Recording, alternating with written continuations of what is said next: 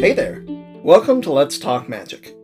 I don't know if you knew this, but you have a pair of antlers sprouting out of your head. Yeah, they look super uncomfortable. On the bright side, I bet we could make some crazy string art if we just tie this here and loop it there and. What? No? Well, I'm sure we'll find something along the way that might possibly help you just a little. Maybe? I'm your host, Zach Larson, and our journey begins now. Pages, Chapter 2 I've always found our obsession with the prime lines to be unwise. Avatars focus so intently on those little lines on the back of the hand that when the bookmark changes with a bond, our very attitudes change upon seeing the altered mark. Does it matter if an avatar has bonded to another? What business is it of ours if that was their only means of living? Yet I must abide by society's standards. Sparks. Psst. Warmth. Pain. Touch.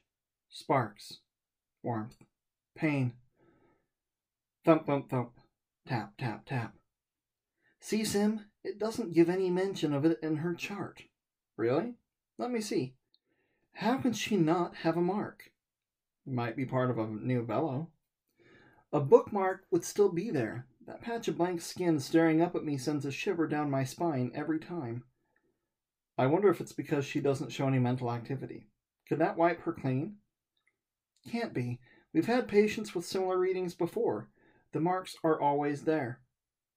Well, I added a note to the chart. Not sure what else we can do. Do you know much about animators? Not really. They scare me too. I've been reading about them. Mm, light. Crash. Did you see that? Rapid breathing. What? She just opened her eyes. Only for a second, though. That's impossible. She has almost no brain activity. This avatar is essentially dead. The only one who doesn't know it is her book, wherever it is. I know what I saw. Daedry. Sim? Okay, she opened her eyes. It was probably just a muscle spasm. This whole no mark thing really has you riled. Thump, thump, thump, thump. Can you hear me? Sim is the floor cynic, but I think you not having a mark makes you special. Pain. Sharp. Lasting. Deep. Blurry shapes moved overhead as the light poured in again. Something beep, beep, beeped nearby. One of the moving shapes stopped above stopped, then grew larger. Some features solidified, and they seemed familiar. It jerked away. Sim, look! Shreds! Sim, sorry, just caught me off guard. How can her eyes be open? Could her book be regenerating? Maybe. The shape moved in again, growing larger. Desanya, can you hear me? Do you know where you are? Pause. Well, that was anticlimactic. Wait, Sim, she's tracking me with her eyes. Another, much brighter light flashed, and all went black again. Sim, get the binder. Silence. The light flashed again, back and forth. Her vision shifted from a blur of colors to a face she didn't recognize, though she thought she should. It was a man, an ancient one. The black veins just below his skin layer appeared in stark contrast to the fading his body took on as he aged. He was completely bald, and his yellow eyes regarded her with a measure of both surprise and wariness. Daedry? The man's lips moved as he pronounced the word, the name word, the name. Is she awake? He nodded and moved aside as a young female appeared. She smiled, showing bright white teeth. Her skin was smooth and tan with youth. Hardly any of her veins were visible. She used her hand to push the stray lock of hair, push a stray lock of long purple hair behind her ear. Her eyes were white inside a ring of gray. I'm so glad you're awake, Desanya, the woman said. We've been waiting for hours. The binder barely believed me when I told him. A harsh cough cut her off. The man nudged Daedry out of his way and stared down his thin nose. Can you hear me? Desanya. More of the room came into focus. A device with a flashing screen caught her eye. She watched it until the man cleared his throat. Do you understand me? He watched her expectantly. When nothing happened, his features relaxed and his frown turned into a small smile. Daedry, record in the log that the avatar reacts to stimuli but shows no logical awareness. Yes, Binder. Daedry moved to the end of the bed and picked up something flat. Her hand twirled over the surface in sure motions, writing something. Desanya, the male said, waving his hand. She looked at him. Desanya. Her eyebrows pulled together at the thought, and her lips pursed. Interesting, the man mumbled. She is already showing facial expressions. This truly is remarkable. Daedry finished and replaced the flat object. She smiled as she caught Desanya's eyes watching her. Are you comfortable, Desanya? Do you need anything? She swallowed and rolled her tongue around the inside of her mouth. Need something. The muscles in her neck tightened and her head bobbed back and forth slightly. The woman's eyes widened as her hands flew to her mouth. Skies, does she understand me, Binder? Frowning again, the man moved closer and studied her carefully. His yellow eyes made her feel cold all over. Do you understand, Desanya? His voice reminded her of ripping pages. Her throat convulsed and relaxed as her head continued to bob back and forth. She wanted something. They needed to understand. The man's face never wavered from hers, but soon his frown lessened, releasing the wrinkles on his forehead from their vigil. The Avatar is definitely responsive, the binder commented as he finally turned away, but I see no sign that she has any real comprehension. Daedry's shoulders crumpled at his words. Teach her as you would a child. She might progress quickly or not at all, but. Um, yeah. Her voice came out in a dry whisper, but it brought Daedry's eyes back instantly and turned the binder around mid step. What did you say? he asked. Her throat convulsed again. Sanya. Her voice remained breath quiet, but she controlled their full attention. The binder glanced quizzically at Daedry. She smiled when he finally caught her eye. It's her name, don't you see? Her name? Just Sanya. Sanya. Daedry corrected. She wants us to call her Sanya. The frown returned to the binder's mouth. He reached into his pocket and pulled out something small and square. He found a pen in his other pocket and placed it on the writing pad. Its tip scratched faintly in the open room. Sanya's eyes focused on the writing pad. It was made of paper. She knew that instantly. The pages did not seem quite right.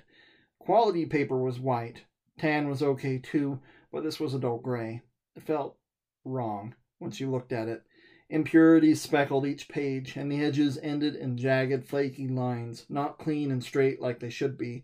Despite that, it was paper, paper in an otherwise dull room. Sanya, are you back with me yet? She looked up to find Daedry smiling uneasily at her. New shadows stretched along the walls. Sanya scoured the room as quickly as her stiff neck would let her. The binder was gone, and the lights had been dimmed significantly. She looked at Daedry, fear bubbling like tar in her stomach. The woman's smile faded a little, and when she spoke, it was barely above a whisper. You've been comatose for hours. It was like you just shut off, except your eyes were still open and you were breathing and everything. The binder got so flustered he stormed out the door, stomping like a madman. At the word comatose, Sanya's heart stuttered. She felt the wrongness of the word with the wrongness of her lost time. Why? Daedry looked up. Why? Why did the binder storm out? Oh, he's. Sanya shook her head, cutting the woman off. Why? Unsure what to say, she lifted one arm and touched a finger to her temple.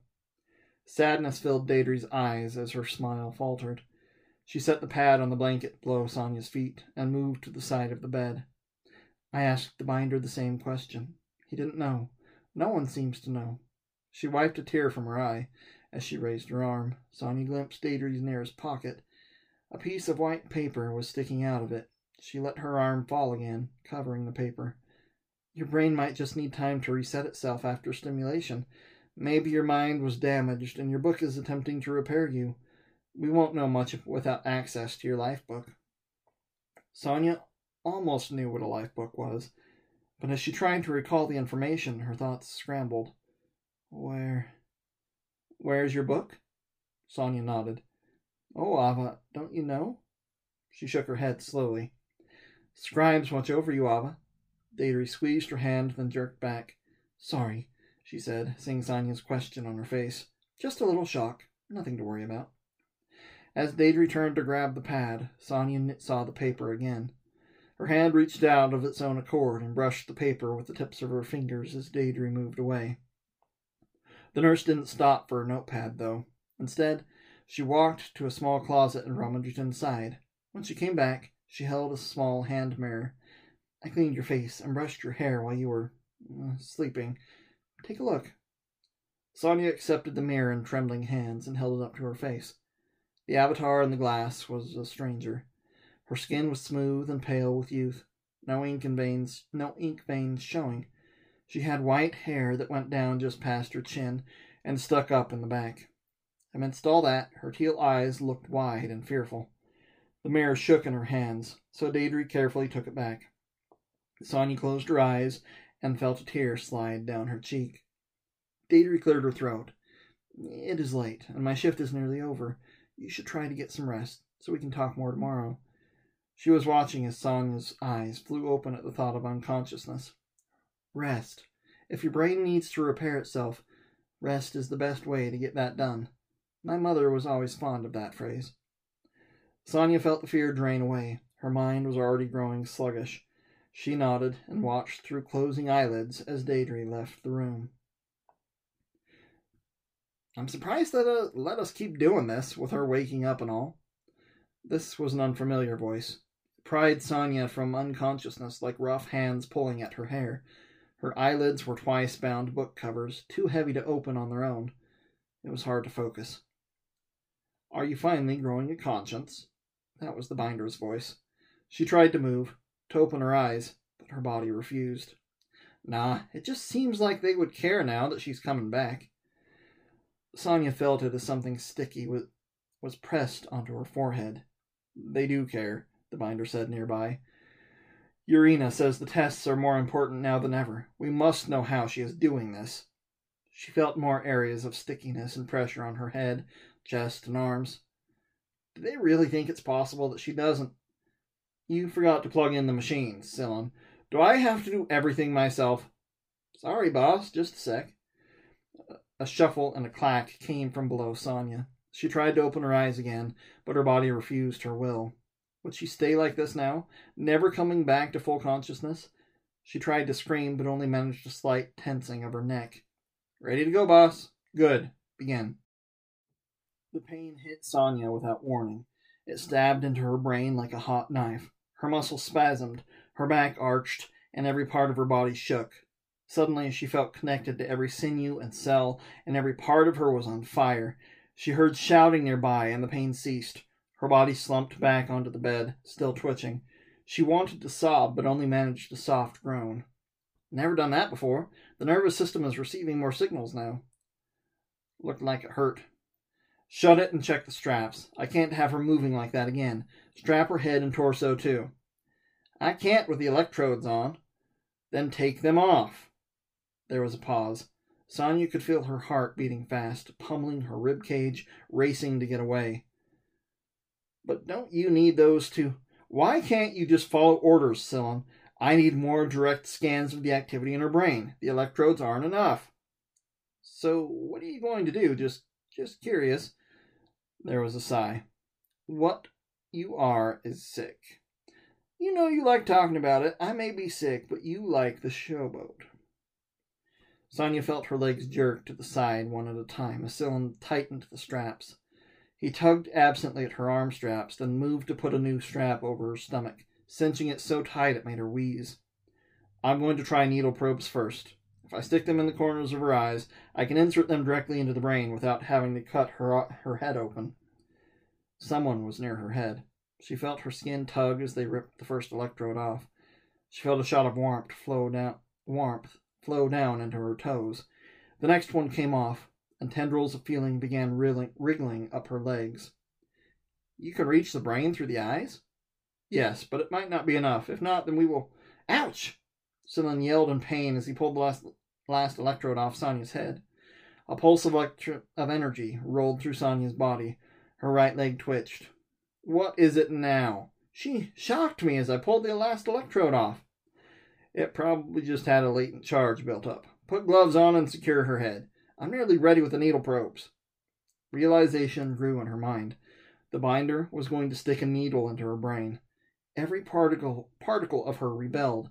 She tried to move her tingling legs, to no avail. A moment later, Sonia's head was pressed backward into her pillow as Sillin ratcheted down the binding. No, no, no. Her breathing sped up. She is ready, boss.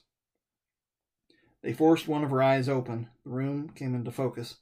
She saw the binder with his back, black veined cheeks leaning over her. He was all she could see. He looked at her and smiled with half of his mouth. This is going to hurt, he whispered. One of his hands was holding her eye open, but the other one came up into her vision. Something long, thin, and metallic glinted in the light. She tried to scream, to thrash her body, but all she felt was the slight flexing of her fingers. The needle descended on her slowly, like it had to poke through each layer of air to get to her flesh. She pushed with her mind, pushed hard against the numb- numbness that bound her. The needle was barely an inch away when the wall in her mind finally broke. A scream ripped from her mouth just as her arms slammed against their bindings, shaking the bed. The binder jumped back, dropping the needle as he did. Sonia thrashed on the bed, eyes fully open, screaming her fury at them. Quick, the binder hissed. Tighten her straps and muzzle her while I head off the nurses. He hurried out of the room. Sillin, a short man with red and yellow stubble on his head and amber eyes, shuffled over as he watched her struggle. His eyes studied her carefully as she screamed. A smile split across his face as he reached down toward the strap on her arm. Don't touch me! Her yell froze him in place, hand only hovering just above her arm. She didn't wait. She reached up and gripped his wrist. Anything to, to delay him from holding her down. Her heart stuttered as her skin found his. Energy crackled across the back of her hand as heat rushed into her palm and upper arm. Sonia's screams had died away, but now Sillin was screaming. He dropped to his knees with his other hand, trying in vain to pry Sonia's away. The numbness faded, burned away by the new energy coursing through her. Power flooded her veins, and new thoughts filled her empty mind. Memories she never knew she had, images of working in the hospital, of working alongside Binder Tarse, flickered disjointedly. She saw flashes of the city, of walking home every night, laughing silently at the tomes as they scavenged on the streets. She felt amusement and anger and annoyance and disgust. Beyond the images racing through her mind, she saw Sillin's eyes roll back in his head and ink dribble out of his nose. She loved the power she felt, the crackle of energy off Sillin's skin, but she knew, deep inside of her, that it was too much. A stinging pain erupted in her shoulder, and numbness deadened the area. With a yell, she broke contact with the man and watched as his body slumped, unconscious, to the floor. The binder backed away from her, syringe in hand. Sonya growled and tried to lunge at him, but the bindings pulled her short with a squeal of metal supports. How dare he attack me after all I have done for him? The binder's eyes widened. How are you fighting the sedative? She growled in response and tugged at the strap again, testing its strength. The metal on the bed creaked as she pulled at the binding, ignoring the ache in her wrist. Finally, the nylon strap split apart with a loud snap. The binder yelped and spun around, rummaging through the drawers to find another sedative. Sonia unbuckled her other hand just as the binder lunged for her again. Her muscles responded instantly. One hand gripped the wrist that held a new syringe, and her other hand closed around his neck. There was no crackle of energy this time, but Sonia didn't care. Using the binder's momentum, she twisted and tossed him across the room and into the wall. Cracks spread along the wall from behind the binder's body as it struck with enough force to leave a streak of black ink as it slid to the floor. The binder crumpled on the tiles, ink oozing from the back of his skull. After ripping the monitors and IVs off, Sonia unlatched her legs and stood. The tile floor, floor seeped cold into the soles of her feet, but she liked it. Shouts were coming from the hallway. She guessed they had heard the, the ruckus. Shreds. She reached the room. Fran- she searched the room frantically, eyes landing on the electrograph they had been trying to use on her. It was a heavy piece of equipment, expensive too. With a grin, she rolled the machine to the door and heaved it onto its side with an echoing crash. For good measure, she tipped the bed against the door too. That should buy some time to think. She had to get out of there. Law enforcement would not like what she had that she had attacked the binder. Someone pounded on the door, shouting to be let in, but she ignored them. She definitely wasn't getting out that way. Twenty nurses and a security pad on the mag lift made it implausible. The entire building would be on alert before she made it down two floors. Sighing, she reached up to run a hand through her hair and felt the back of her gown pull open. She looked down at the thin fabric in confusion. Why was she wearing this? Oh well, no time to dwell. A quick rummage through the cabinets produced a set of soft gray pants and shirt for patients. These would do, for now. She ditched the gown and pulled on the new clothes, cinching the pants to fit. A blue light on the ceiling started flashing as she finished. Moments later, a repeated alarm blared over the speakers. Great. She was already locked in. She took another look around the room, surveying her options. Two unconscious bodies and a bunch of scattered medical equipment. Not much to work with. The alarm suddenly stopped, along with the shouting at her door. Curious. In the silence, she realized for the first time that it was raining hard. She looked out the window. The other hospital skyrise was barely visible through the downpour. She could see that and a sky ridge two stories below. A sky bridge. No, it was stupid. Sounded fun, though. Multiple voices were talking just outside her door. Now or never. It was the only way. Quickly, she turned back to the cabinets and grabbed a discarded scalpel. Then she ran to the window and slid it open. Cold air and sporadic water droplets assaulted her. She sliced the nylon, screen easily with the scalpel and peeled the mesh aside. The sky bridge looked a lot farther down with her head out the window. Someone shouted from the hallway, and something heavy slammed against the door. Sonia climbed onto the windowsill, but paused, looking back at the discarded datapad on the floor. She jumped down, tucked the datapad into a zipper pocket, and climbed back onto the windowsill. Then, with a last shrug, she flung herself out into the night.